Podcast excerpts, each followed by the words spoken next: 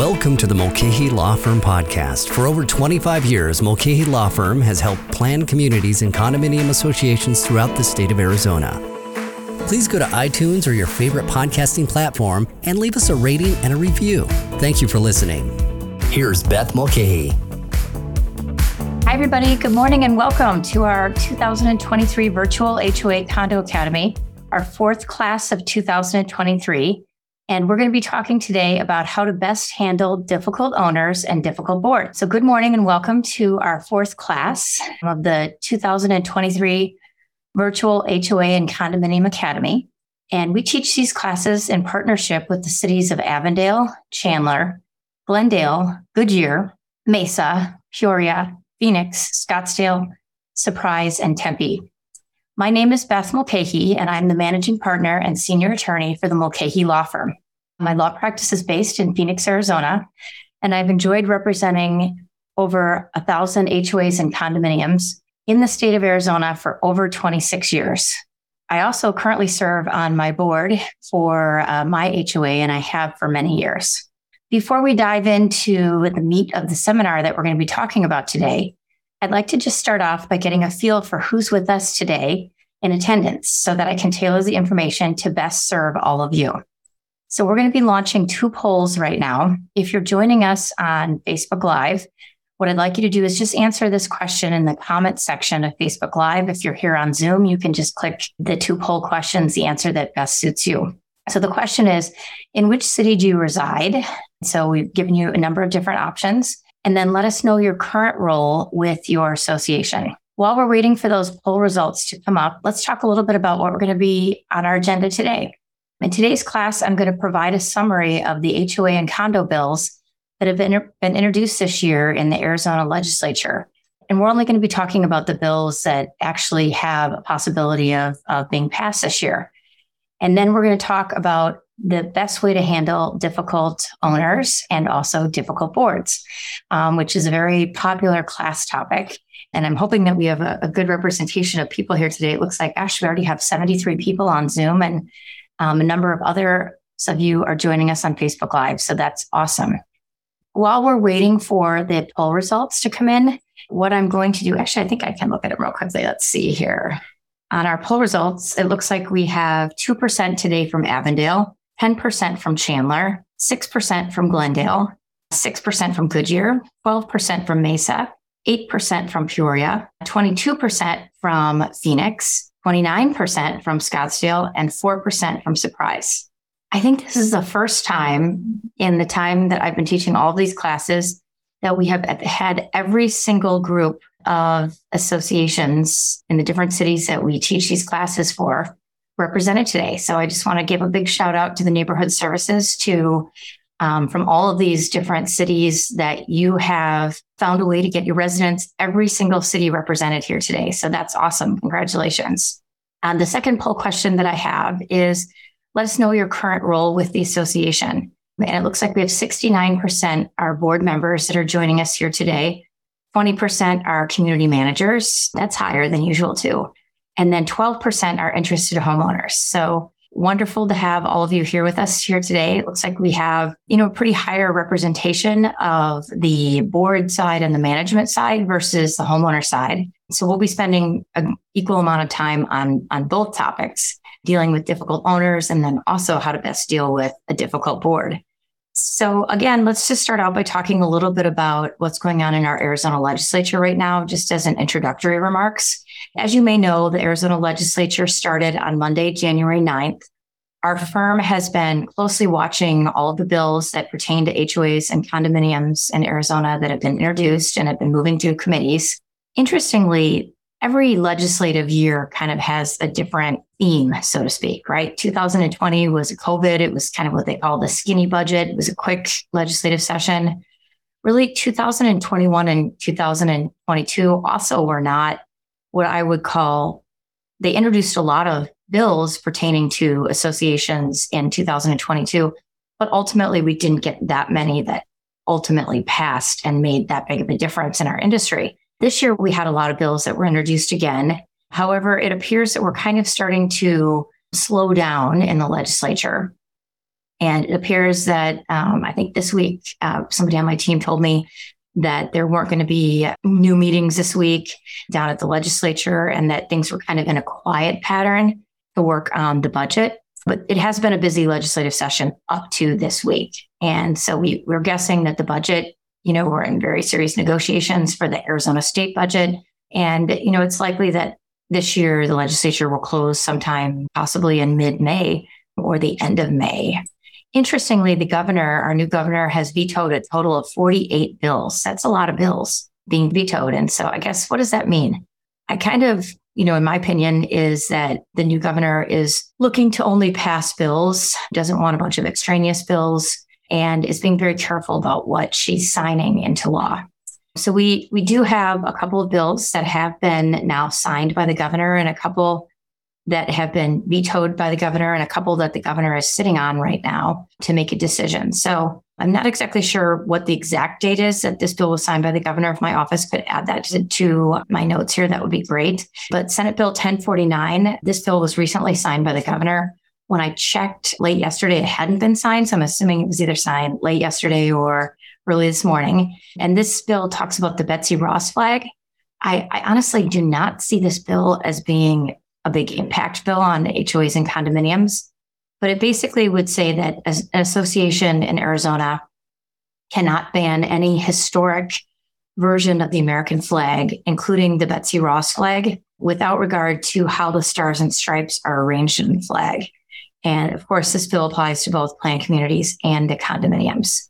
And so, just kind of an interesting bill. I have no idea what prompted somebody in the legislature to introduce this bill probably somebody had a problem with their HOA or their condominium and they wanted to fly the Betsy Ross flag, and the HOA or condominium said that they couldn't. So that's how we get a new bill like this. Um, and again, this has been signed by the governor. The next bill was vetoed by the governor, but it, it got right up to the finish line and, and was vetoed by the governor. This bill was talking about home based businesses and that this bill would make a home based business would have to be allowed as a use by right. It's a home based business, did not supersede any of the deed restrictions like the CC&Rs for the association. And it just was kind of an interesting bill that was vetoed this year. So there's no new bills on home based businesses that passed this year because our governor vetoed it.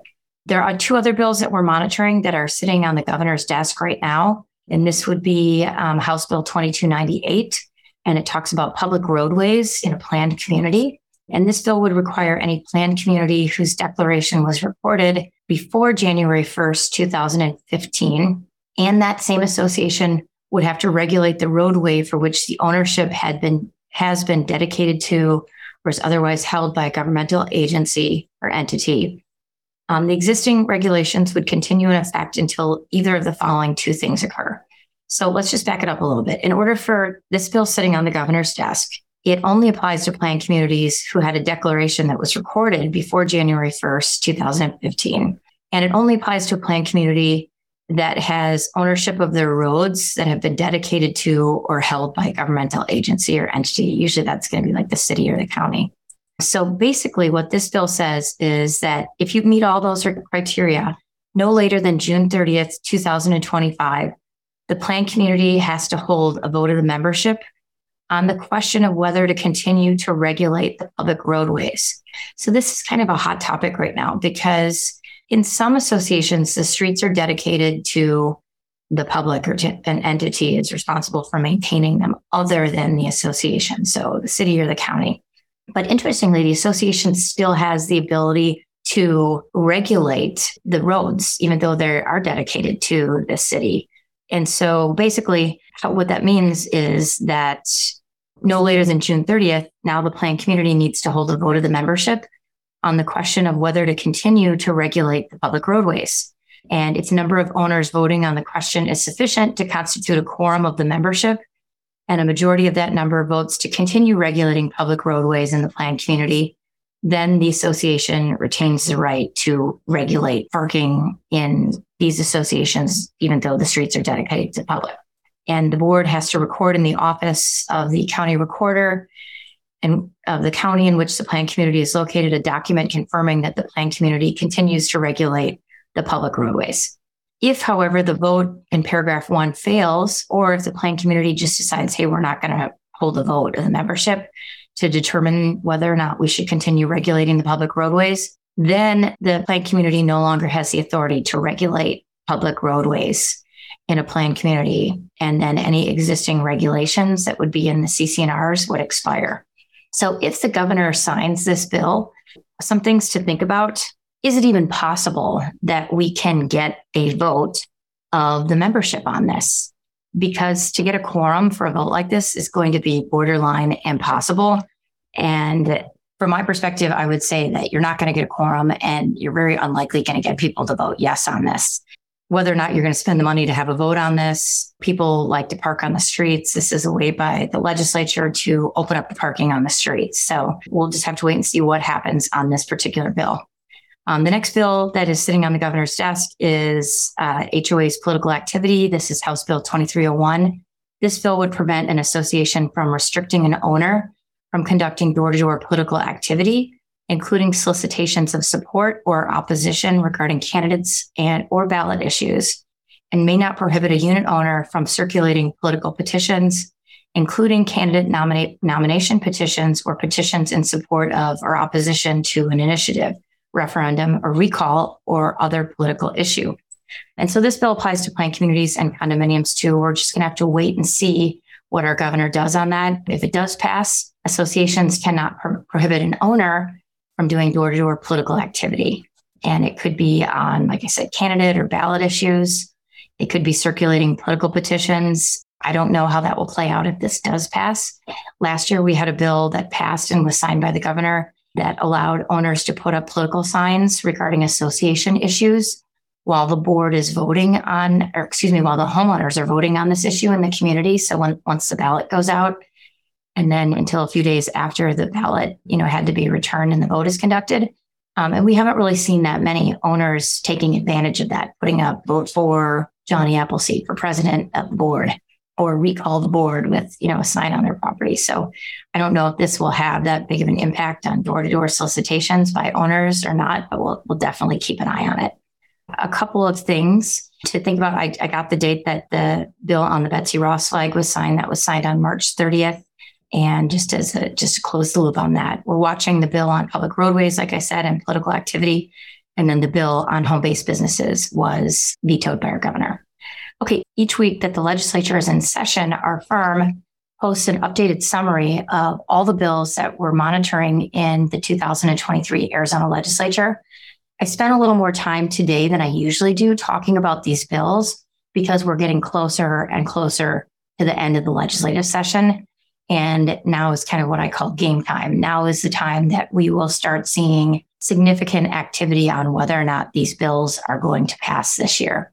So if you're interested in, in staying up to date, every week while the legislature's in session, we're posting our updates um, of the summary of pending HOA and condominium bills. It's right on the homepage of our webpage at mulcahylawfirm.com. And you can stay up to date with that. Now, once the legislative session ends for 2023, we'll be putting out our final legislative summary for 2023, and that will also be on the homepage of our webpage shortly after the legislature closes for the year in 2023.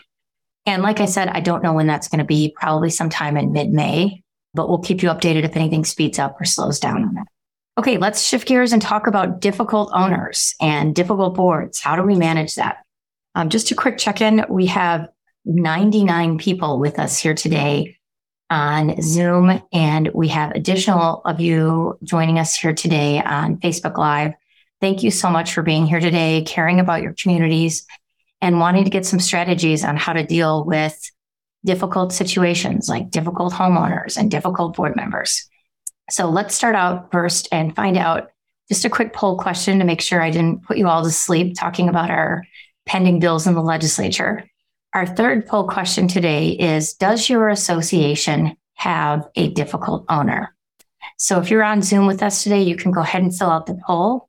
If you're joining us on Facebook Live, I'd ask that you please just put your answer in the comment section on um, Facebook Live so that we see your response as well.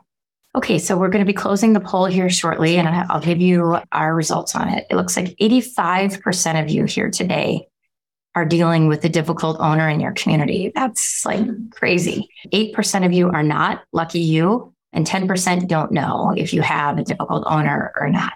Just the fact that 85% of you here today are managing a situation with a difficult owner right now just reaffirms to me that this class is so important. So maybe you're the only board member that's listening in today, or maybe your whole board's here. I don't know if it's that big of a problem.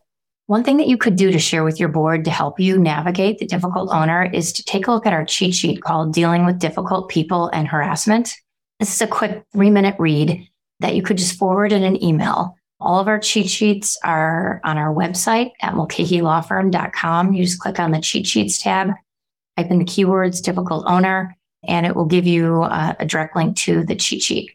That cheat sheet is just a great tool and resource for you to go back to after a frustrating board meeting or after you've received your 30th email from the difficult owner demanding something. And it's a, a good summary of what we're going to be talking about here today. So, a couple things to think about. Remember that being a good communicator sometimes will help diffuse a difficult owner. And so, having good communication skills and running business like open board meetings will hopefully create an atmosphere that is perceived as being not the board's not acting in secret. They're open, they're transparent. And hopefully, if you're as a board, if you are communicating well with your owners and you are having open board meetings and being transparent and being nice and listening to your homeowners, giving them an opportunity to air grievances and concerns and answering questions and responding to phone calls. Management companies responding to phone calls is very important in a timely manner. That you're not going to have too many difficult or upset owners. But just by the statistics that we saw today with the informal poll, and based upon my representation of over a thousand associations in Arizona, I can tell you that a great majority of associations just have one or two people that cause all of their grief and all of their problems. And I said at the beginning of the presentation, I currently serve on my board and we are not immune to it either. In our association, we have one, one or two people that literally give us all our grief. I mean, I would say 20 to 25% of the time that I spend on board issues is dealing with this one particular owner. And that that's sad.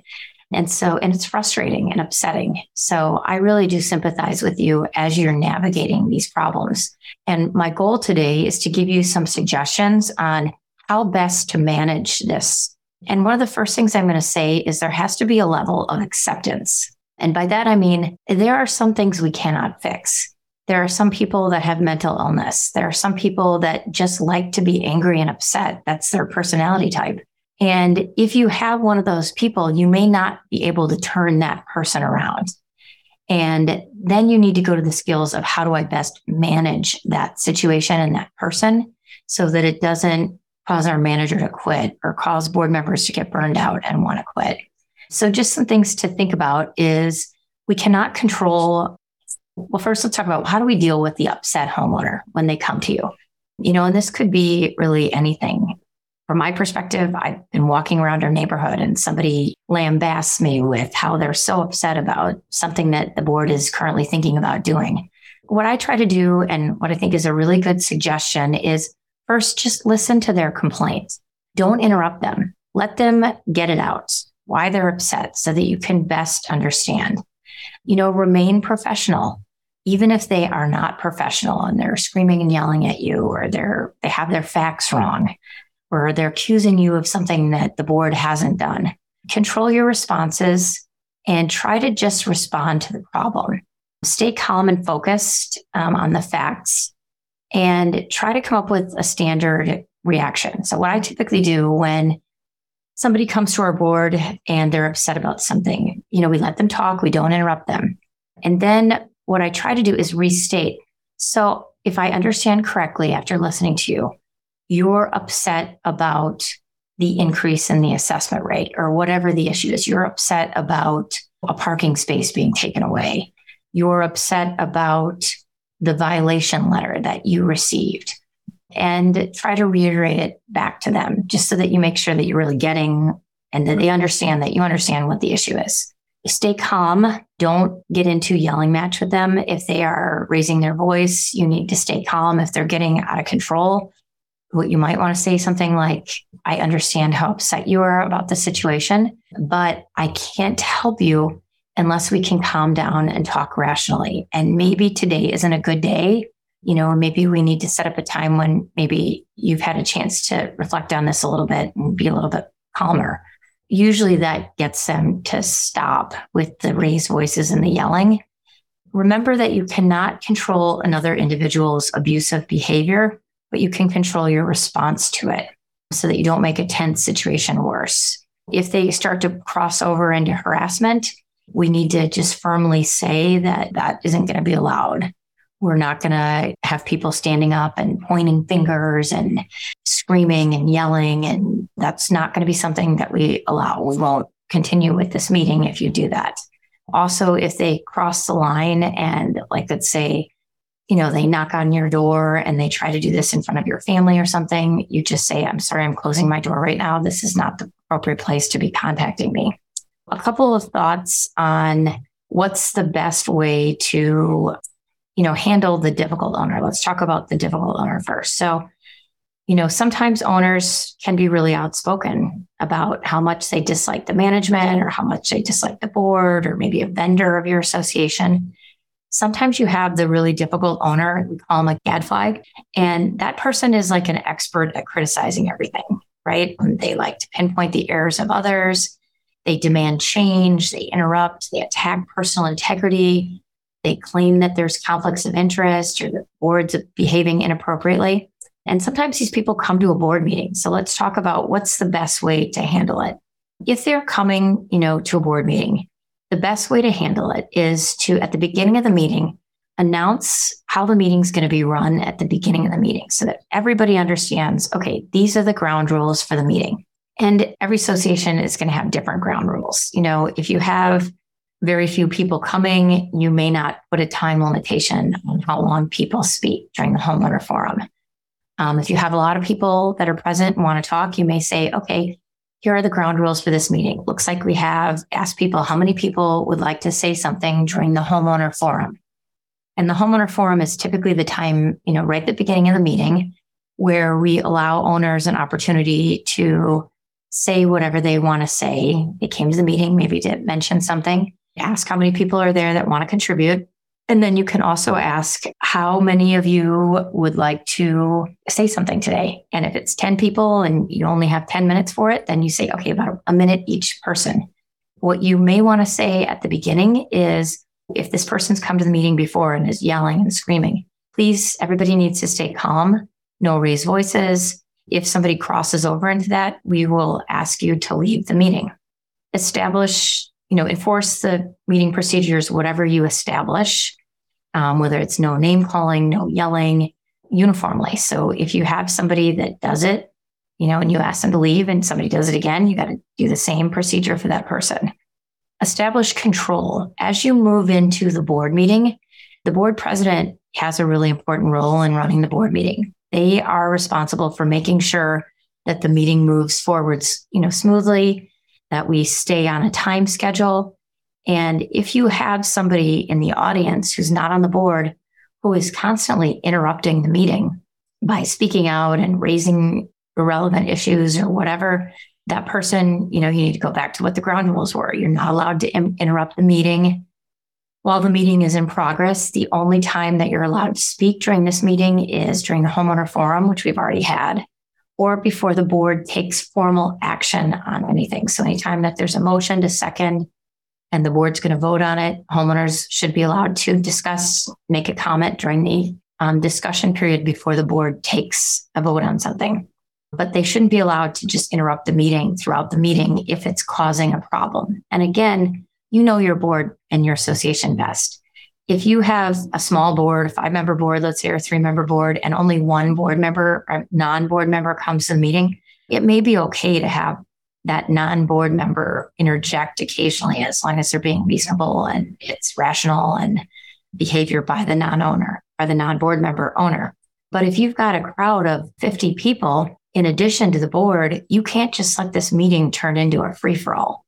So the board president is responsible for making sure that you know we have good behavior by the owners in the meeting and giving them the opportunity if they want to before the board takes formal action on something. Okay, so how do we handle it when there's like an insult or an attack on the board at a board meeting, whether it's during the homeowner forum or maybe even before the board takes formal action to vote on something? We need to have your calmest, most rational person on the board handling these difficult communications with owners, um, with the gadfly specifically. And that calm and rational board member needs to just respond in a modulated, non argumentative voice. Don't respond with anger. Don't argue with this person because that just charges them up and jazzes them up to take it to the next level of the argument. Don't trade insults. We do not have to rebut the comments of any member. I recently saw a communication actually on a Facebook page for an association where I saw some kind of unprofessional behavior by somebody who represented the, the board, basically. It was a committee member. And it was basically like, if you don't like it here, move. And that's not the attitude that we should be portraying as a board, right? We, even though we're not paid, even though serving on the board is rewarding at times, I think we can all agree it is a challenge and at times it can be a hassle. And so when they wear you down, when the gadfly wears you down and you're tired, you want to make sure you've got that self control button in play and that you don't lose it, that you don't get angry, upset, trade insults, stoop to their level, argue. It doesn't make sense. So it's best to say nothing if you feel that you can't respond in a professional manner. So let's say that somebody gets up in the homeowner forum and they say, this board member is in cahoots with ABC Landscaping Company. I saw the landscaper for the association and this board member, and you know, I saw them handing money to each other or something like that. Or I've looked at the financials and I think that the board is misappropriating funds because we have no money.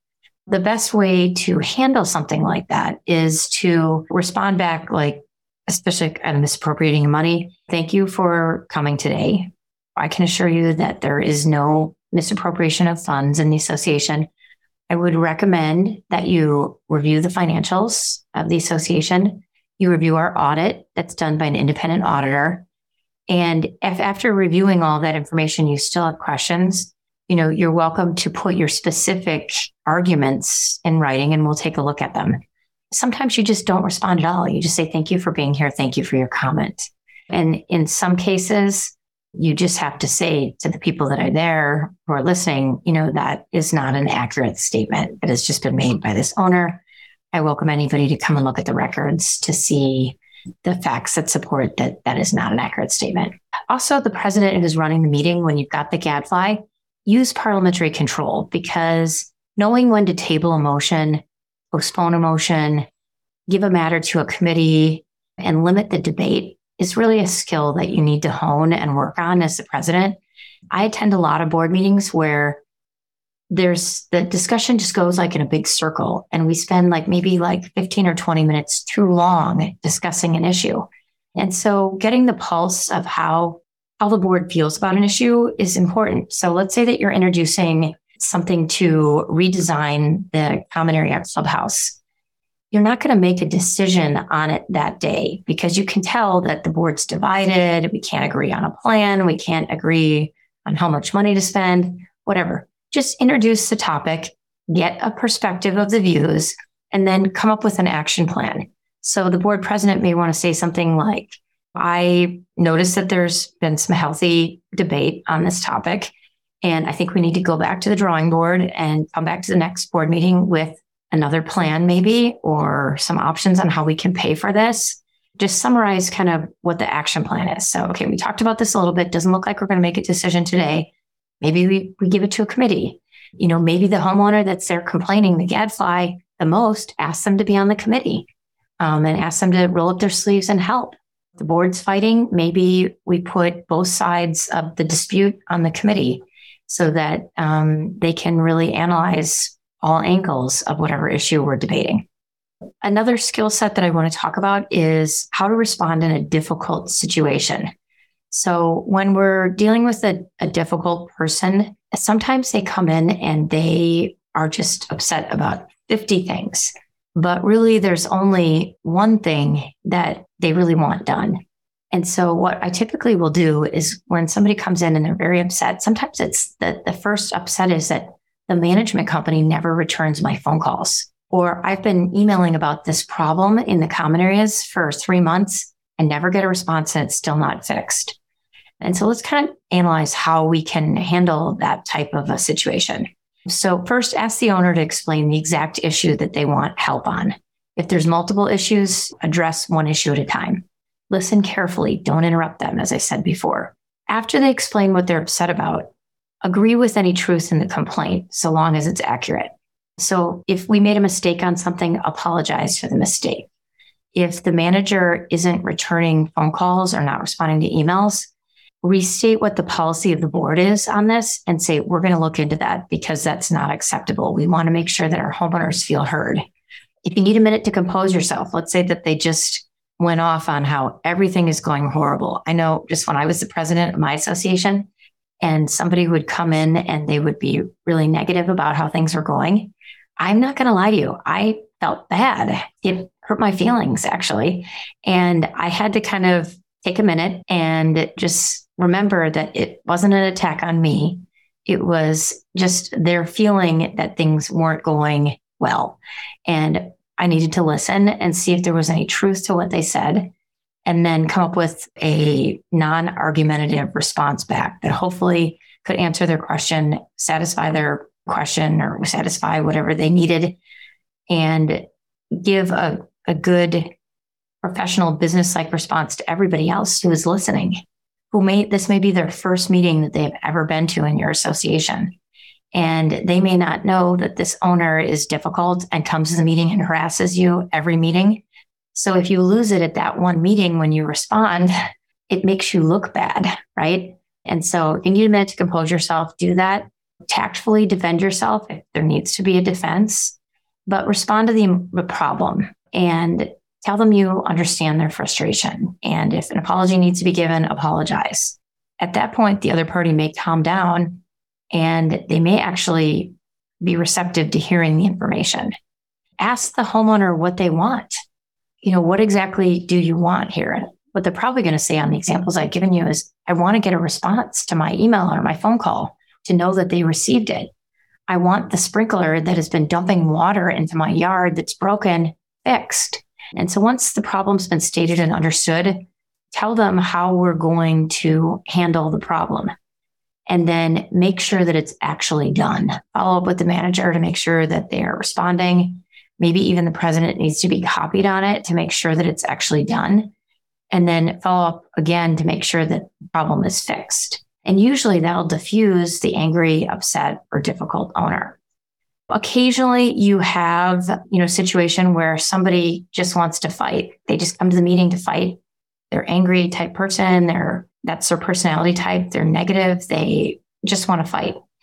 Resist the urge to fight because you we're not nobody's winning an argument here at these meetings. Basically, we're just trying to solve problems for our community. So listen and ask questions if you don't understand what they're saying. If they're totally irrational, then I think what you just say is, I heard what you had to say today, and I appreciate you for being here. And then move on to the next topic. Because sometimes, especially even when you're dealing with somebody with mental illness, there's nothing you can say that can make the situation better. And so you just need to be nice, professional, and move on to the next topic. Let's talk a little bit about interboard problems, right? So, how do we handle problems where there's conflicts during the meeting between the board like board member to board member conflict. It's sad when I see this, but it's also, there's an element of, okay, this isn't all bad because having a board that rubber stamps everything and every decision is five to zero, everybody's saying yes, yes, yes, and everything, it may not give the full analysis of certain things that need to be done in your association or vetting contractors or vetting problems and coming up with solutions if everybody just rubber stamps everything. So having somebody on the board who's maybe a, a board member gadfly isn't always a bad thing. It is if it's limiting your ability to get things done. And it is a bad thing if it's frustrating people to the point that the board wants to quit or the manager wants to quit. So think about what are some ways that we can limit board member conflict. So one thing that I hear from board members is that some board members who are on the opposite side of an issue of the rest of the board, they feel like they are never heard, like they don't get a chance to state their opinion adequately. So make sure that you're giving that person a reasonable amount of time. Um, you know, they shouldn't be taking over the meeting, but giving them a reasonable amount of time to say what they feel is important to, to say about a subject. If this person is really long winded, who's a problem on your board, think about putting time restrictions into place as to how long they can how long they can contribute or give their comments. And it has to be reasonable. Like you shouldn't say okay you get 30 seconds because that's probably not enough time. You know maybe a minute or two people should be able to get out their thoughts within a minute or two. Um, allow follow-up discussion on a topic after all board members have been given an opportunity to speak. Something that i see at board meetings that i kind of have to chuckle a little bit because I'm a little bit on the outside. I'm not personally involved in the board because I don't live in an association, right? But when I'm their legal counsel.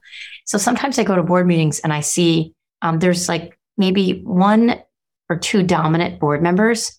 And so there's a hot topic that the board's discussing, and maybe one board member says something.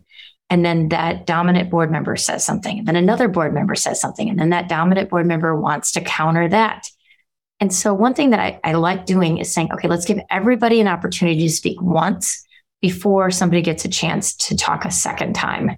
And that's a good way to kind of manage that dominant board member who wants to comment on everything in sight at a board meeting. Encourage mentoring of new board members by having somebody take the new board member under their wing and say, okay, here's how the board meeting runs, and here's our big issues that we're facing right now, and here's some goals that we have for 2023. And if you ever have any questions, reach out to me. I'm kind of your big sister or big brother on board, and I can help you if you have any questions. Using a censure to enforce bad behavior by a board member, I think is an effective tool. So if you have a board member that is violating your code of conduct for your association, we have a great cheat sheet on our website on code of conducts we recommend code of conducts for boards just as a way for the boards to, you know, be aware of their fiduciary responsibilities to the community and uh, to the association, the corporate entity. And it's a good reminder of all the things that you should and shouldn't be doing as a board member.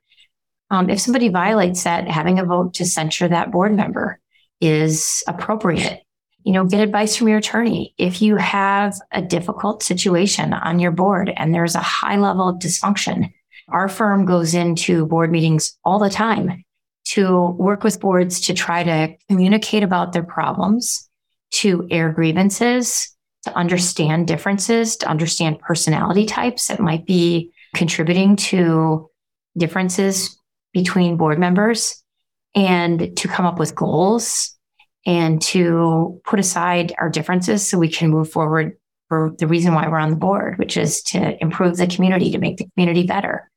You know, and when I do one of these boot camps or I'm talking to a board about dysfunction within the board, I always say that, listen, we're all on this board for the same reason. We love our community. We want to make it better. We want to see things get done. We want to improve our community. We may not all agree on how to do that, right? There might be some people might think we, you know, need to redo the clubhouse. Other people may think it's just fine the way it is. But we have to go by whatever majority rules. And you have to not be a sore sport if you're in the minority on an issue. You have to just move on. And that's a skill set that you have to understand and live by when you're serving on a board. You're not always going to get your way. And, you know, it doesn't mean you can't reintroduce the topic next year. But for now, you've been voted down on something. Watch out for bullying on a board. I have seen it. It's infrequent, but you know, sometimes when we have board member conflict, there is some bullying going on at a board meeting or outside of a board meeting where a board member is very aggressive and mean spirited at the meeting towards other board members or maybe they're even doing it via email or phone calls after the meeting. Um, that should not be tolerated. You can deal with that. It's a violation of the code of conduct, and a censure could be voted on and instituted by the board at a board meeting. Let's see. So, we talked a little bit about how to deal with difficult owners at a board meeting, how to deal with them outside of a board meeting. Generally speaking, I don't really get into it with difficult owners outside of a meeting. My standard answer would be come to the meeting. I think that's, we, we want to hear from you. I understand your concerns. If you can give them a quick answer, like when is the pool going to be resurfaced? Do it then, of course. But if it's going to be something that is going to be more intense, you know, have them come to the meeting to talk about it. We talked about how to deal with board to board conflicts, making sure everybody's feeling heard at meetings, etc. Remember, you always have in your back pocket the tool to bring in your attorney. Like, let's say that you tried all these different things. We've let this person talk at the board meeting, the board member. We've tried to listen to them. We've, you know, we have a code of conduct. We tried the censure. It's not working. Bring in your attorney to help you manage the situation because of the volume of associations that we've worked with, I can tell you that I've seen just about every situation in 25 years, plus 25 plus years that I've been practicing law, only focusing on this area, representing associations. So I have dealt with a lot of difficult board members. I've dealt with a lot of difficult owners. And I will ask you probing questions to find out more about the person, to try to better understand what's bothering them, better understand their personality type, in an effort to help you make the situation go away or to make the situation better. So remember, your legal counsel is your partner to help you navigate the situation. If you have a really difficult homeowner that you don't know what to do mm-hmm. with, or a really difficult board member that's hindering the process. One thing I'm going to mention, because this comes up sometimes too, what do we do if the difficult person's the president? Right? That's a really hard situation. You know, look at your bylaws. If a majority of the board agrees with you, you might be able to dethrone, take away the presidency from that board member. I would give that person some warnings before you do that, because if you vote as a board, which most bylaws allow you to do, to take away their officer title, they're going to be unhappy about it. In some cases, I even see them quit the board altogether, but they might just sit on the board and cause more problems as a director at large. And so that's, you know, an option. Talk about it with your attorney if the president is the difficult person and they're the gatekeeper to the attorney, think about coming to our first Fridays, right? The first Friday of every month from 9 to 10 a.m., you can, as a board member or manager, or even as a homeowner, you can ask a question. And that would be a good time to ask a question like, hey, how do I deal with this? We'll be there to help you come up with solutions. What do we do if this difficult homeowner or maybe even a difficult board member is harassing? Now it's turning into harassment. So, what exactly is harassment? There's different definitions out there. If you go by Black's Law Dictionary, it's going to be words, gestures, or actions which tend to annoy, alarm, or abuse another person. If we go to Arizona law, there's a specific statute on this, Arizona law that is 12 1809. Harassment is defined under Arizona law as a series of acts over any period of time that is directed at a specific person and that would cause a reasonable person to be seriously alarmed, annoyed, or harassed. And the conduct, in fact, seriously alarms, annoys, or harasses the person and serves no legitimate purpose. And so let's talk a little bit about how do we stop harassment. So if somebody is harassing you, I've got a really good example of this. Um, when I was the president of my association, I had another board member in my association who was so irrational and was harassing me as the board member. And they sent me, like, in a period of three or four months, like over 300 emails on different things. And it was, it was frustrating and upsetting because this person would either they didn't really understand things like the financial statements and they'd raise like an issue that was really a non-issue and i'd spend you know a bunch of time explaining it and saying you know this is really what you're saying is not accurate and here's why and I finally explained it to the person. And then what would they do? They would turn around and come up with a totally new issue that was going to take a bunch of my time to go dig up the records, explain. And then they, this person just continued to do this for like five months. And it was very frustrating and really led to severe burnout of me as a president. So I get that if you have that on the board, or maybe even have a homeowner who's doing that. So one of the things on this type of harassment is it may not rise to the level that it's actionable under Arizona law. And we're going to talk about that in a minute. But how do we stop this harassment? First, tell the individual to verbally stop. I don't know if they might be doing it in person or leaving a message or sending emails. So just say, hey, the number of emails you're sending me is unacceptable. You know, if you want to contact me, just send me one email a week. What I will accept as the president of the association or the board will only accept this then start keeping a record of what they're doing. How many times they're emailing you. How many times they're you know stopping you when you're walking your dog. How many times they're leaving messages for you. So start to document the harassment. Note what you do each time that they you know send you a letter or email or whatever and then keep everything. Keep a copy of the emails. Don't delete them.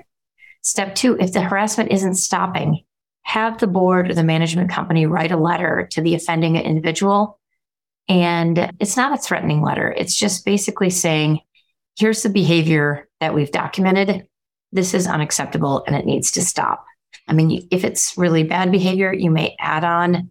And if it doesn't stop, legal action will be taken. Maybe this letter is sent by the board, maybe by the manager, maybe by the association's attorney, depending on the severity of um, the threats and harassment you know, the next step is under Arizona law, can we get an injunction to stop them from harassing me?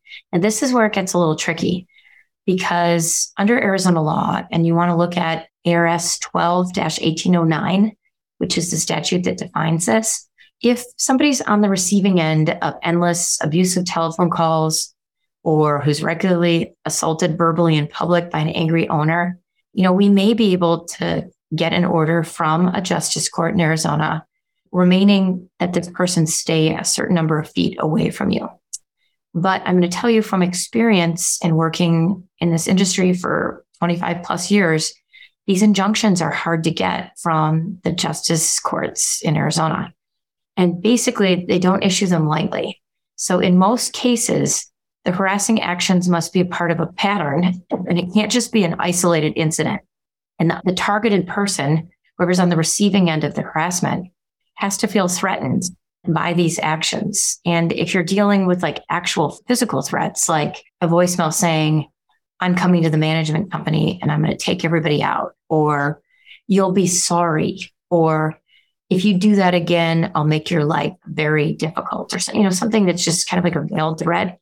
These are things that you need to document they may or may not rise to the level of harassment. So if there's actual physical threats that a judge would read it and say, yes, I think that based upon this, this person has threatened you and it's normal behavior, excuse me, that you feel threatened by this.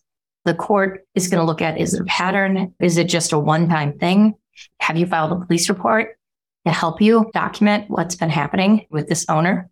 And so if you think these threats are real, going to the justice court and filling out an injunction prohibiting harassment is something that you can do. It needs to be an actual threat of harm, or there actually has to be like a pushing or a shoving or a physical threat of harm.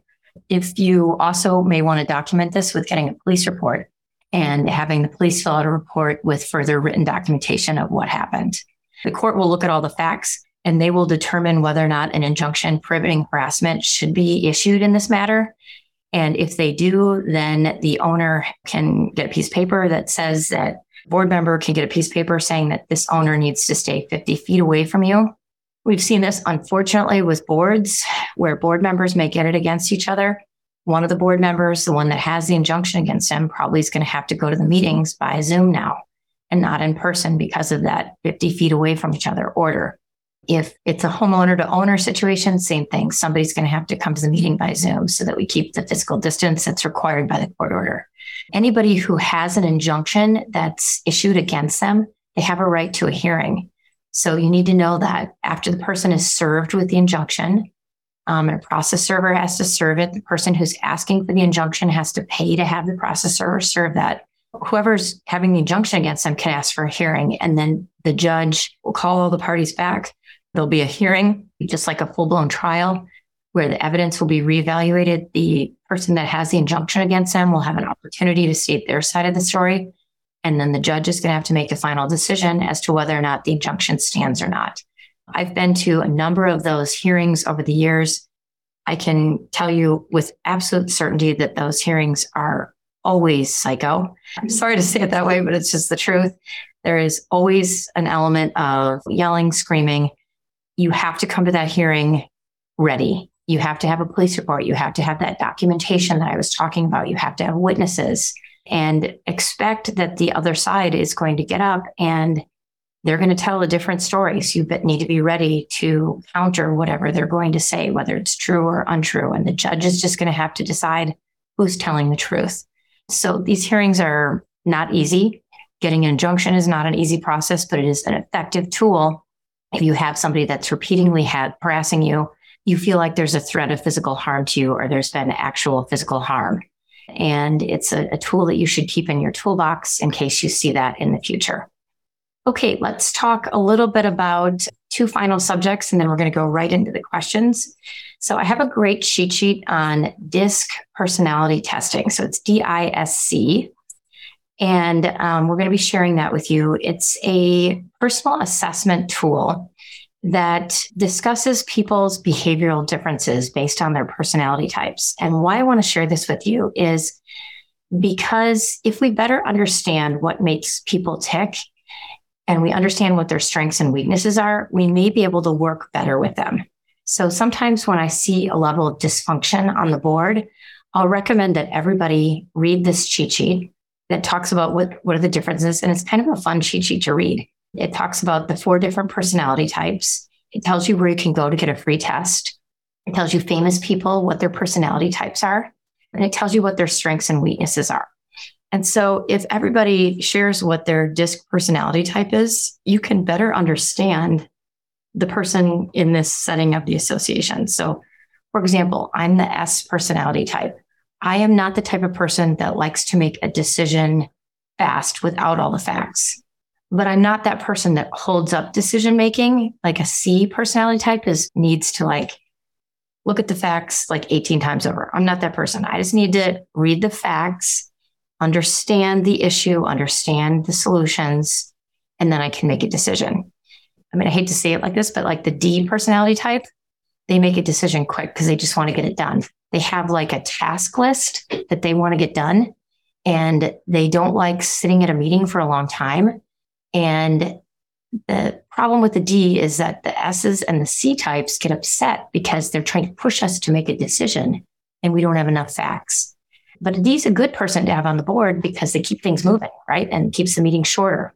And S is a good person because it's kind of a good balance. It's not too quick of a decision. It's not too long of a decision. It's just kind of a rational, reasonable approach.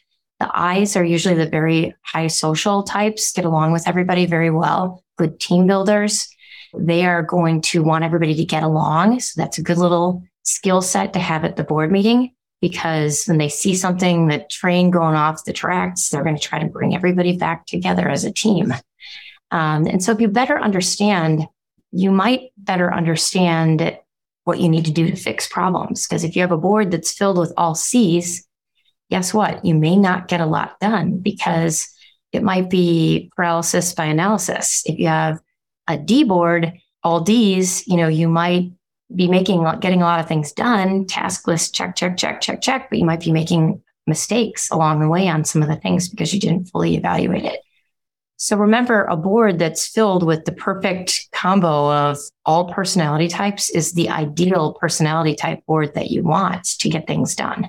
So just take a look at that. It's kind of a fun read and it really does work. I mean, I I go to board meetings all the time and I'm going to tell you right now, when I walk into the board meeting, in my mind, I'm trying to figure out what personality types I'm dealing with at the table, especially if somebody's really vocal, upset, and angry. I'm trying to ask them some probing questions to figure out what their personality type is. And then I'm tailoring my response to best fit their personality response. So I get them to buy back into the group and, and get along. And so it's a really good skill set, especially um, if your board's having problems. Okay, last topic I'm going to talk about is mental illness and associations. You know, since the pandemic, we have definitely seen a rise in the number of mental illness cases. We've also seen a number of hoarder cases where we have hoarders that are becoming problematic in a community. We have some different cheat sheets and so we have some different blog articles that we've written on this that we're going to be sharing with you. You can also find them on our website. But remember, if you are dealing with somebody with mental illness, it could be many different forms of mental illness. You may not even be aware because maybe they present themselves in a way that you, there's something that's not quite right, but you can't quite put your finger on it. Um, so listen to this person, investigate what the allegations are. It's a neighbor's making complaints about a person. See what the board can do to help the situation. Talk with your trusted advisors, your attorney, your management company, your insurance agent, possibly. Maybe reach out to the neighborhood services department in your city and see if they have any resources that they can give you to help manage this situation. Also, our last topic is going to be hoarders. We're going to be sharing with you something that we've written on this in the past that is kind of a deep dive on how to handle hoarders. But that in and of itself could be um, a good example of a difficult owner situation in the association. Some real quick tips on the hoarders. We have to enforce the governing documents against them. Um, we cannot ignore the situation because the hoarding situation never gets better. It always continues to progressively get worse and affect the neighborhood and affect the association indirectly. And so reach out to your trusted advisors, send letters to the owner who is the hoarder, or if it's a tenant, send it to the owner who is managing the tenant. Consider filing a lawsuit if we need to. This may be the one time that we really do need a court intervention to get the hoarder to stop doing whatever they're doing because it's creating a danger in your community. Remember that, you know, whatever the hoarder situation is, it is a mental illness and trying to help that owner um, or find a program or find a community service that might be able to help them is a possible step in the right direction. You know, we don't want to just go straight to a lawsuit. There are different programs in the state and with your respective cities that might be able to help you with this situation. Okay, it looks like we have a healthy number of questions today. We've got about 20 questions. Just going to do a quick time check. It's 1205. Um, so we'll just dig right into the questions. Okay, first question. Is an individual board member legally required to be named on the association's liquor license? As a newly, newly elected board member, do I have the right to refuse to be named on the association's liquor license? This is not disclosed in our association documents, nor was it mentioned during the candidate interview process. I, in, in a prior life of mine, I worked for Miller Brewing Company in their legal department as a law clerk. And I do know that there are state by state, every state has a different liquor laws. And I have heard this requirement before from other associations. I guess what I would want to do is find out who is requiring this. Is it the state? And is it mandatory that all board members be on it? Um, these would be questions that I would ask if I were you. And is there, you know, of course you can refuse. I mean, you have rights as a board member, but is that going to jeopardize the association's liquor license would be the questions that I would have. And so I don't know the specific answer on this one because I don't know enough about your liquor license. I don't know enough about the situation, but these are all questions that I would be asking as a board member. And you can talk to your legal counsel about this. Um, I'm, I'm guessing they're probably already involved in this as well.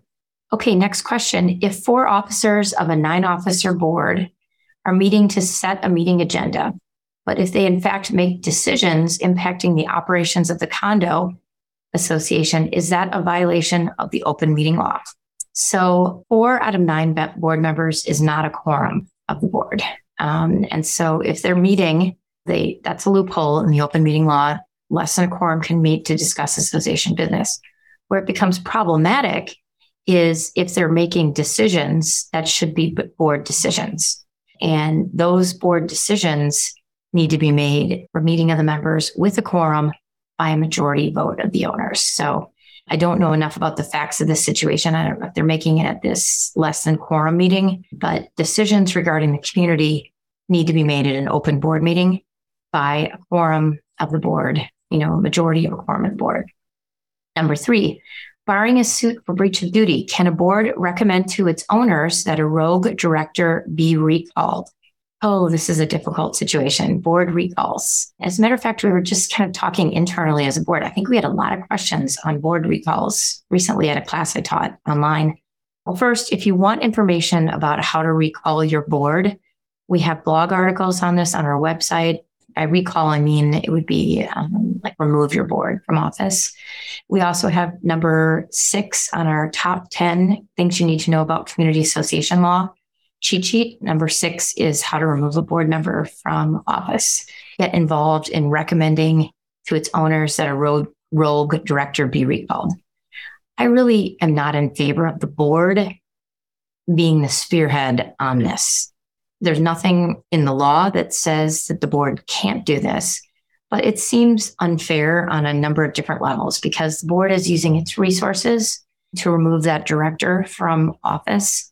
And that could be considered a breach of their fiduciary responsibility to the corporation. On the flip side, it could be considered a breach if they don't do it if this person is really a problem and you know maybe they're stealing money from the association or something i don't know um, so i think that can be argued both ways but from my perspective i don't like seeing a board teaming up on another board member to try to get them removed if we have a board member that's not doing a good job you follow the procedure under the law and the procedure under the law is that there's a petition that is circulated to the membership and it's fine if the board members want to sign that, that they certainly have the right to do that.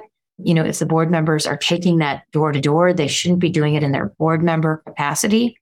They should be saying clearly, I'm doing this as a homeowner, not as a board member. Although it would be best if it was other homeowners doing it and not the board members. And you just need to follow the procedure under Arizona law. I don't think the board should get involved in recommending. And I honestly, I think it's best if the board stay away from being the spearhead or the leader on a recall of another board member. But of course, they can sign the petition. They can vote yes as a homeowner to remove the person. That's all within your rights. Okay, question number four. What can a homeowner do when their HOA isn't notifying members of any board meetings?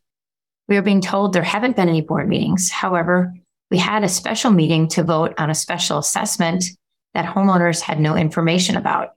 What is the best way to handle a board of directors that is being rude to you at a meeting or calling you names? Okay, I'm seeing a lot of problems with this board.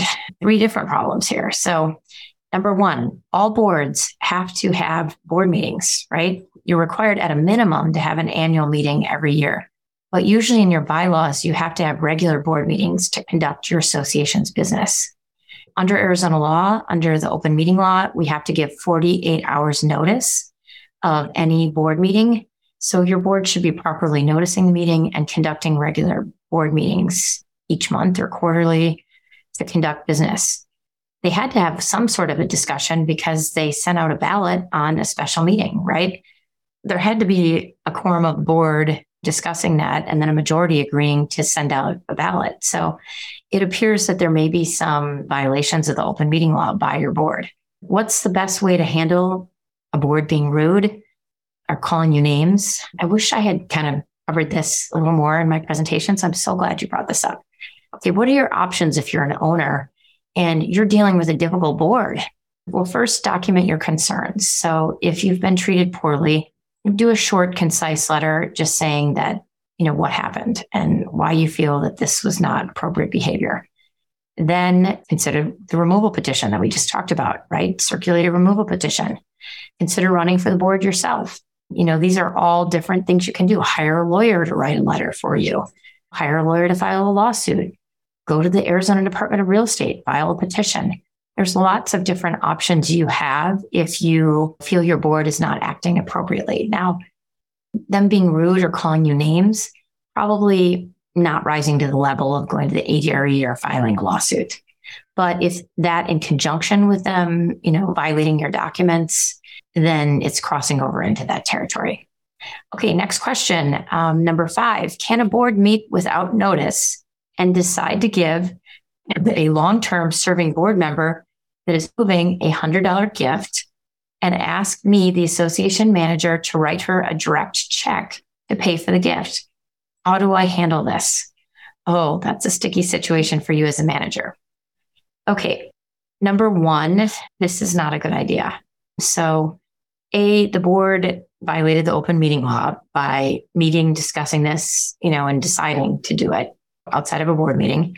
Then they're asking you to write a personal check, which is totally inappropriate. The manager should never be intervening like this, writing a personal check. That is just on its face wrong. Any association expenditure should be from the association's bank accounts. Asking the manager to do this, something that already is something I would never recommend doing, is just uncomfortable and not a good situation. Even giving gifts to board members when they leave, it's just not a good idea because unless it's in your documents that you have the right to do that, you just don't do that. When you serve on the board, you know it's a thankless job. You're not going to be getting gift cards. You probably have some homeowners who won't like you at the end of your term. It's not, you know, something that you come out of with a big influx of gift cards and new friends and you know unfortunately it's not. And so i would advise against using association funds for this type of a gift card. I mean i just know on my board if we have something where we want to do something nice like we've had a board member's relative pass away or they're sick the board members just throw in the money themselves and send flowers to the person. Um, we're not using association funds for that. So how do you as a board member as a manager handle this? I think you just say that I, unfortunately, my code of ethics doesn't allow me to do this, you know, and if the board's giving you pushback on it, go higher up in your management company and get support um, for them to support you that you can't do this. Okay, next question, number six. We are a planned community. We just established a maintenance chart because for about 30 years, the HOA was maintaining decks, windows, fences.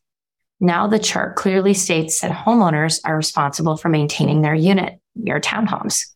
We have a homeowner that has foundation issues that the inspector found before he purchased the unit. 18 years ago, the HOA repaired the foundation in this unit. Now he wants the HOA to pay for the repairs again. I think this person plans to sue the HOA. Are we responsible for repairs to the foundation? I think this person is going to sue for the HOA to repair. Really hard for me to answer this question um, because I need to see your CC&Rs to see what are the HOA responsibilities in your planned community and what are the owner responsibilities?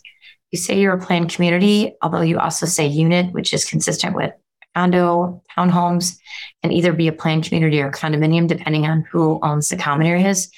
So I'm really mixed up and confused about what you actually might be.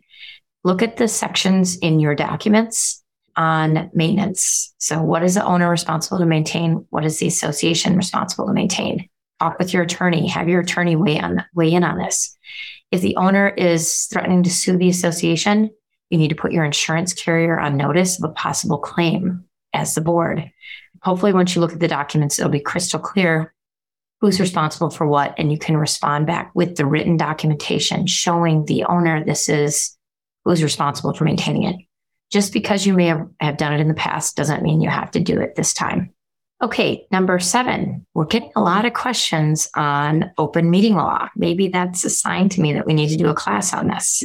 We have a board member who insists that all board discussions are done via email. Um, oops, I'm sorry. We have a board member who insists that all board discussions that are done via email violate the open meeting law. Is that true? I mean, it really just depends. I don't know what you're voting on. Um, you have to be really careful as a board on making decisions via email that really should be done during a properly noticed open board meeting where a quorum of the board is present. The purpose of the open meeting law is so that owners can listen and participate when the board's making decisions. And if you're doing these decisions by email, it could be a violation of the open meeting law. So we have a great cheat sheet on the open meeting law that I want you to take a look at. I think we also have some blogs on our website on using email to make decisions. One time you can use email is if there's an emergency and you can't wait 48 hours to make a decision. There would be an exception to make an emergency decision by email. You would need to include the minutes of that emergency meeting or the emails where whatever action is taken, like, you know, to contact the insurance about the fire at the clubhouse. That's going to be an emergency typically. You would keep those emails where everybody voted to contact the insurance company and make a claim. And then at the next board meeting, you read into the record what was decided. Now, I, am a realist here, and I know that some boards, including my own, sometimes are making decisions by email quickly. And so be careful on that because what you really need to have is a paper trail that you've made these decisions. So at the next board meeting, after the meeting that you may have made a decision by email, reaffirm that decision in the board meeting minutes so that there's proof that this was discussed and voted on at an open board meeting. Next question, number eight. If the board has one seat available for reelection at this time and no one is running except the person who currently holds the spot, is it necessary to hold an election even if there is no opponent running? So, short answer yes. Your documents do require us to have an election every year. Question nine What is the purpose of a board of directors requesting formal member approval of the association's 2022 annual financial statements and the 2023 budget? I it just depends. If you're a condominium, you may have a requirement under your documents to have the owners approve the budget and the financial statement. Maybe they're just doing it because they want to get homeowner input. I, I don't know what the purpose of your specific association is. I do know if you're a condo and that's a requirement in your documents, you are required to do it. Maybe they just are doing it to get feedback. I don't know. Okay, number 10, usually the board, just so you know, votes on the budget um, unless the documents require homeowner to vote on homeowners to vote on it. Next question, number 10. Is the bill on political activity applicable for HOA board elections only or real elections and campaigns or both? You know, that's a really good question. I'm going to have my office cut and paste that um, law in there, and then I'll come back to that at the end so I can take a closer look at it. Okay, number 11. And remember that bill is hasn't been signed by the governor just yet. Okay, question number 11. What is the recourse when the board president and the management company do not hold regular and annual meetings in violation of the governing documents and the management company contract? They do not invite all homeowners and they refuse to conduct Zoom meetings. Boy, I'm hearing that a lot today on this class. People not complying with the open meeting law. Okay. A, what's the recourse? So document it in writing first. Document your concerns in writing. So there's a paper trail. You can go to the Department of Real Estate and file a, a complaint or petition, whatever, with the Arizona Department of Real Estate. And then you can go in front of an administrative law judge, and the judge will rule that, you know, they're violating the law and your documents by not doing this. Another thing, recourse would be to hire an attorney, demand that the, you know, the attorney demands in the letter that you need to conduct this and why. You could file a lawsuit. You know, you can run for the board. You can have the board removed. These are all different options that you have. They don't have to have Zoom meetings. Just you need to hear that from me. They do have to have meetings, so we're properly noticed. Most of our clients have switched now and are doing Zoom board meetings. Some are doing some in person, some Zoom, but very few are doing only in person with no Zoom. Next question, number 12. What can we do about a board member that leaks information through his wife to the community and spreads wrong information to stir up the pot in our community? Ooh, that's bad. Okay, so a couple things. The code of conduct that I talked about earlier in this presentation is a great tool because in the code of conduct, it talks about the duty of confidentiality and that would make all the owners sign it.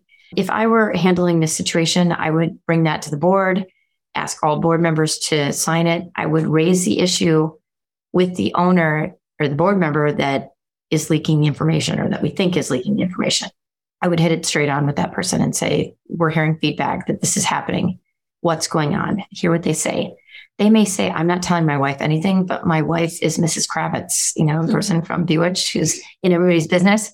You know, then we may need to talk to the board member about, well, this is, you know, causing harm to our association. Please ask her to stop doing that.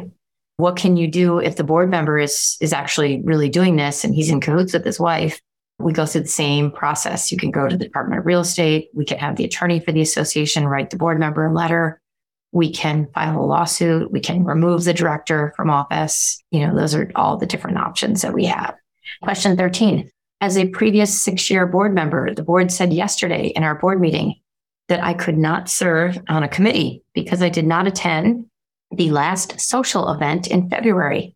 How do I address that calmly? Well, maybe you look at the documents. Does it say that you can't be on a committee if you don't attend a social event? I don't know. It depends. Maybe a majority of the board is making this decision and you're outvoted.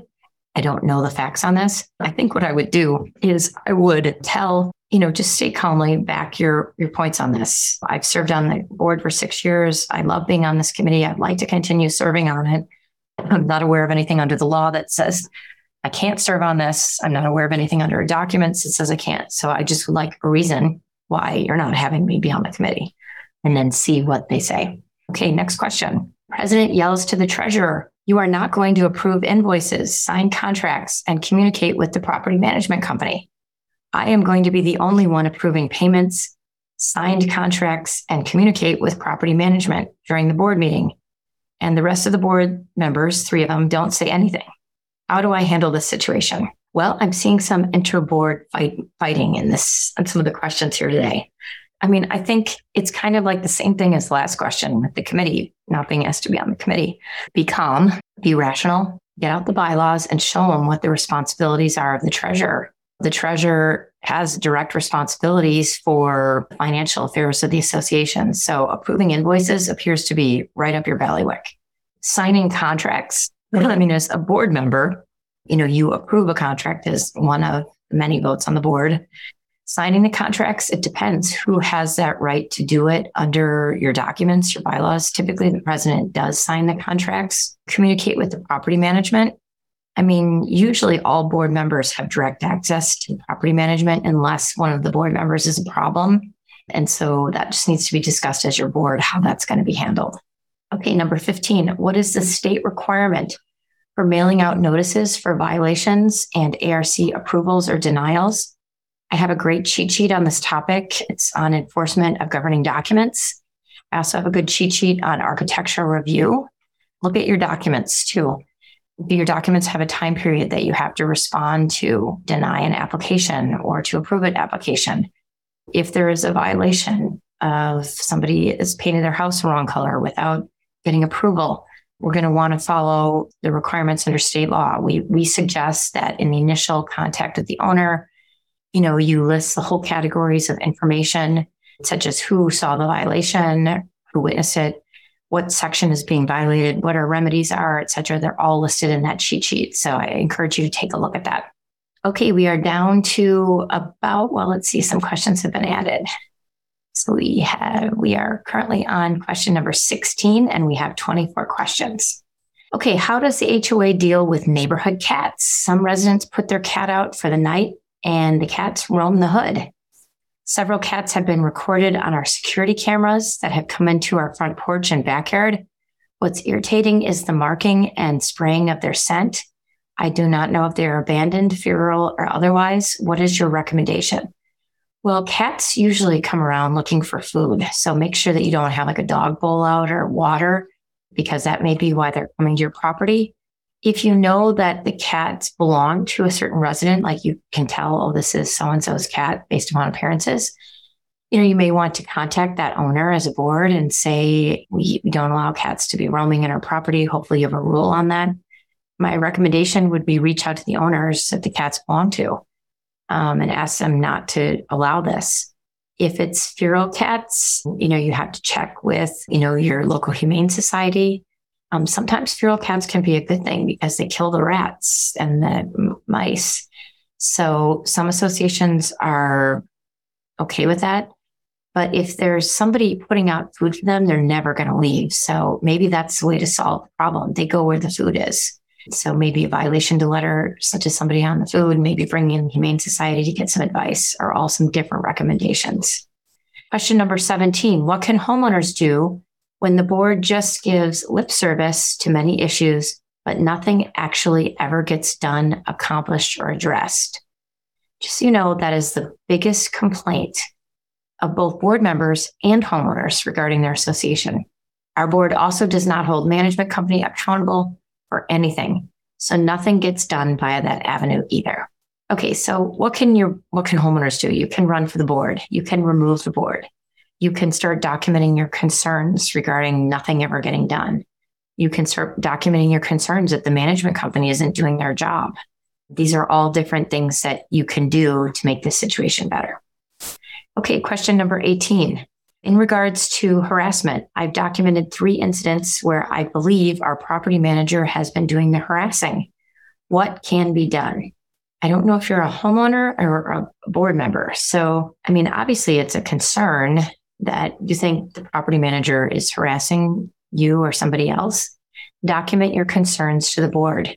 Document your concerns to the management company, and the president of the management company would be what I would do as a starting point. Question number 19 I am a board member and outgoing board president. While president, my term, as indicated above, ended last month. I indicated to the entire board best practices is for one hour or less board meeting duration. What would you say to a fellow board member who is secretary treasurer, who is dedicated, engaged, detail oriented, and offers extensive and detailed comments on everything on the agenda? Approval of the minutes can take up to 10 minutes due to this approach and therefore regular monthly board meetings routinely extend beyond two hours. Okay, two things. Look at our cheat sheet on board meetings. We give you tips on how to have a board meeting in an hour or less. You, as the president or outgoing president, whoever's going to be the new president, you set the agenda, you set the tone for the meetings. If you have an agenda that has timed increments on it, like establishment of quorum, 7 p.m., 701, to 705, approval of last month's meeting minutes. 705 to 710, manager's report. 710 to 720, president's report. 720 to 730, treasurer's report. And the president keeps us on this timed agenda. And if you can't make a decision on the meeting minutes, then you just move to next month and you look at this issue again.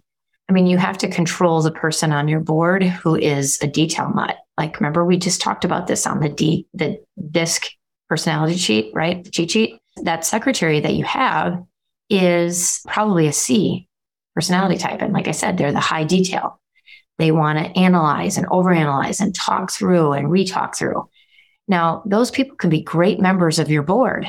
And it sounds like this person is currently serving as a treasurer. We need a detailed person there because we need to be looking at the bank statements. We need to be carefully analyzing the invoices when we're paying bills. But there's ways to manage that person. Go to my cheat sheet, look at what the best way, the strengths and the weaknesses of a C. Some things that I would do if somebody was making my meeting that long is I would say, since you seem to have a lot of comments on the minutes coming into the meeting, I want those comments already be listed on in the manager's packet so that we already have them. So you got to get those comments well in advance to the manager so that those can be included. So you're cutting out the time right there for all the comments that they're making. They're already there. Everybody can read them in 30 seconds or less. And if this person is like a showboat, sometimes you get showboat people where they're lonely and they come to the meeting, they want attention and adulation or whatever. You just have to deal with that, you know, and stay on task. If they're making the meeting longer, then put time limitations on how long people can comment on things as board members. No board should have to have a meeting that is an hour or more if they don't want to. There are plenty of ways to do that. So look at that cheat sheet. We give you a lot of good tips. Okay, the next question is question number 20. Are you aware of any cities that offer a process for resolving disputes between or among homeowners? There are a couple of cities that have like mediation department. And so what I would do is recommend that you Google the city that you live in and um, Google like whatever the city is, ABC City and neighborhood services or city name and mediation, and find out if your city has that type of a service or call the general information line for your city and ask that question or ask for the neighborhood services department. They should be able to answer that for you. Question 21 What is the board's role in mediating disputes between homeowners that transcend HOA rules and regulations?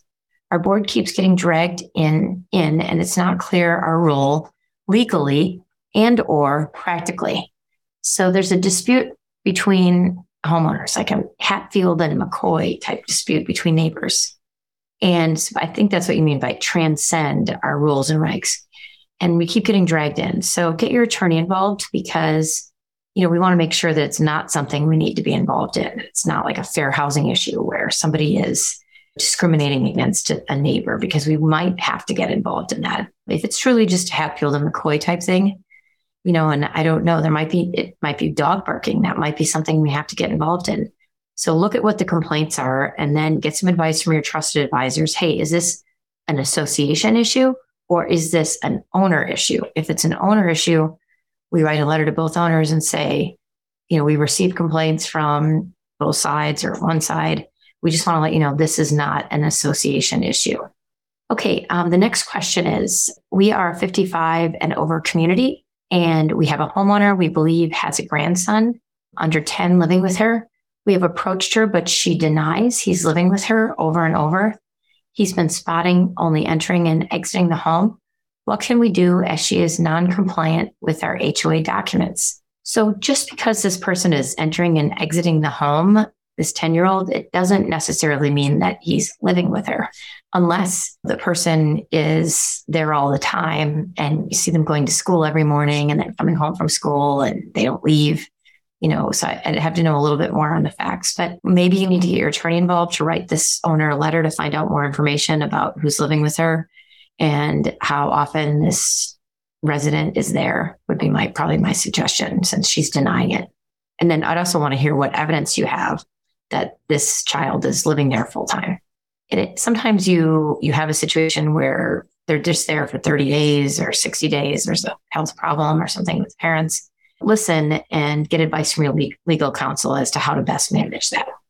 Okay, question number 23. Our HOA board amendment of the CC&Rs was voted down several months ago. On the unsecured website, we have the board has not taken down the six documents that were failed CC&R amendments. I've asked the board member in charge to take down these documents. He's refused, has and he has not taken this decision to the board. He makes it on his own. How do I handle? Well, I'd write the board and the management company and just say, well, because this particular owner, because this particular amendment didn't pass, it's not appropriate that it's still on the website. Okay, let's see here. I'm going to go back to question number 23. HOA boards, let's see, question number 24. What is the difference in authority between a board president and the other board roles? Um, so we have a great cheat sheet on the president and vice president and other board member roles. Um, we also have a cheat sheet on board member roles and responsibilities. So what you need to do for your association, I want you to look at both of those. We're going to be sharing them. What you need to do is look at your bylaws for your association. The bylaws for your association will state what the specific responsibility and authority is of the board president. And the bylaws under the officer section will also state what the other officer's responsibilities are. The next question is number 25. What do we do if HOA management is not posting meeting minutes at all, or if the minutes are only posted in draft form? Well, they're not required to post meeting minutes at all. So, what you could do is ask them to start posting them because owners want more information. You could ask for a copy of them and then you could post it if they'll let you. But it's not a requirement under the law to do that. It's best practices, of course. We always want management companies and managers to send out the meeting minutes to everybody, but it's not required under the law unless it's required under your documents, which would be kind of unusual. Okay, so I am going to go back to um, the question that I said I wanted a little more information on. So on question 10, the question was Does the bill that's sitting on the governor's desk on political activity, does it apply only to HOA board elections or also real elections, meaning like city, state, federal elections, or both?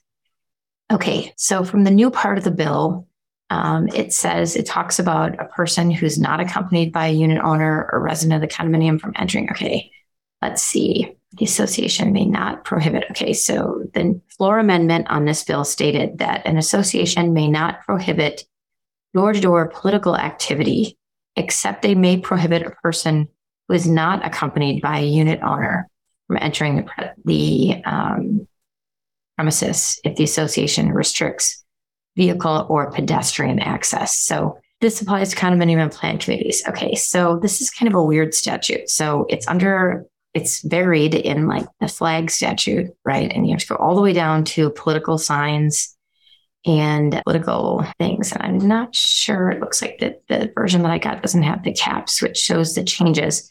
I think this is a, probably a really good blog article. But to answer your question, I I don't have unfortunately this the what was given to me isn't the the version that shows what exactly was changed. So I believe that it is based upon what the statute said last year. Let's start there first. Just looking at the statute very quickly. Okay, so it says, notwithstanding any provision in the association's documents, an association shall not prohibit door to door political activity, including solicitations of support or opposition regarding candidates or ballot issues, and shall not prohibit circulating political petitions, including candidate nomination petitions, petitions in support or opposition of an initiative, referendum, or recall. Um, and so it appears that under this particular section, that they are required to comply if the condominium, a condominium is not required to comply with this door to door access, if they restrict vehicular pedestrian access. It does not require a condominium to make its common elements other than roadways and sidewalks that are normally open to visitors available for the circulation of political petitions to anyone who is not an owner of the resident of the community. Okay, so I think this this clarifies it. So if you are an association that does not restrict vehicular or pedestrian access, okay, so you don't have a gate or you don't have a keypad to get in, there's one analysis for that. And then there's another analysis for if you are one that restricts vehicular access. So if you have an association that restricts vehicular access, this law appears to indicate that, you know, there can be door to door solicitations on any one of these topics, whether they're HOA related or related to the political process. It's not HOA related. I think that was your main question. What you were asking for is, you know, does this apply to real elections, campaigns, or both? So if we go to subsection H, it doesn't, you know, limit one or the other. So I think that owners can go door to door for association issues or non association issues. So if we go to, if you're just open streets where there's no gate prohibiting from people going through, associations cannot prohibit for people to go door to door if they want to regarding candidate petitions, initiatives, whatever. So it's just a slight distinction. And I honestly, like I said, I don't see this being a big issue in gated communities where owners are going door to door to talk about these issues. It might be if you've got a big issue in your community, but owners are always welcome to just say, I'm sorry, I'm not interested or not answer the door. And to be perfectly honest with you, this was already happening in associations that have a high controversy level. It was already happening and probably what prompted this law, I'd guess, would be that um, somebody wanted to make sure it was codified that owners had the right to do this. Okay, so good clarification on that new law. Remember, it's sitting on the governor's desk, and we'll be doing a full analysis in a really easy to understand format once we hear whether or not the governor has signed that new law. Okay, our conclusion for today we have some additional free learning opportunities, of course, throughout the rest of 2022. So be sure to be checking out our website for information on our ups- upcoming classes. Our website's at mulcahylawfirm.com. We're going to be having our first Friday free call in where I answer HOA and condo legal questions live. You can find additional informations on information on this first Friday on our website as well. And then don't forget, in May, we also have our sixth or fifth class of our virtual HOA Condo Academy. And the topic is going to be long term planning for HOAs and condos. And we're going to be talking about finances, reserves, and one, five, 10, and 15 year planning for HOAs and condos. So I hope you'll join us for any of these learning opportunities that I've mentioned um, in the future. Don't forget to check out our website for the listing of classes and how to register. All these classes are virtual.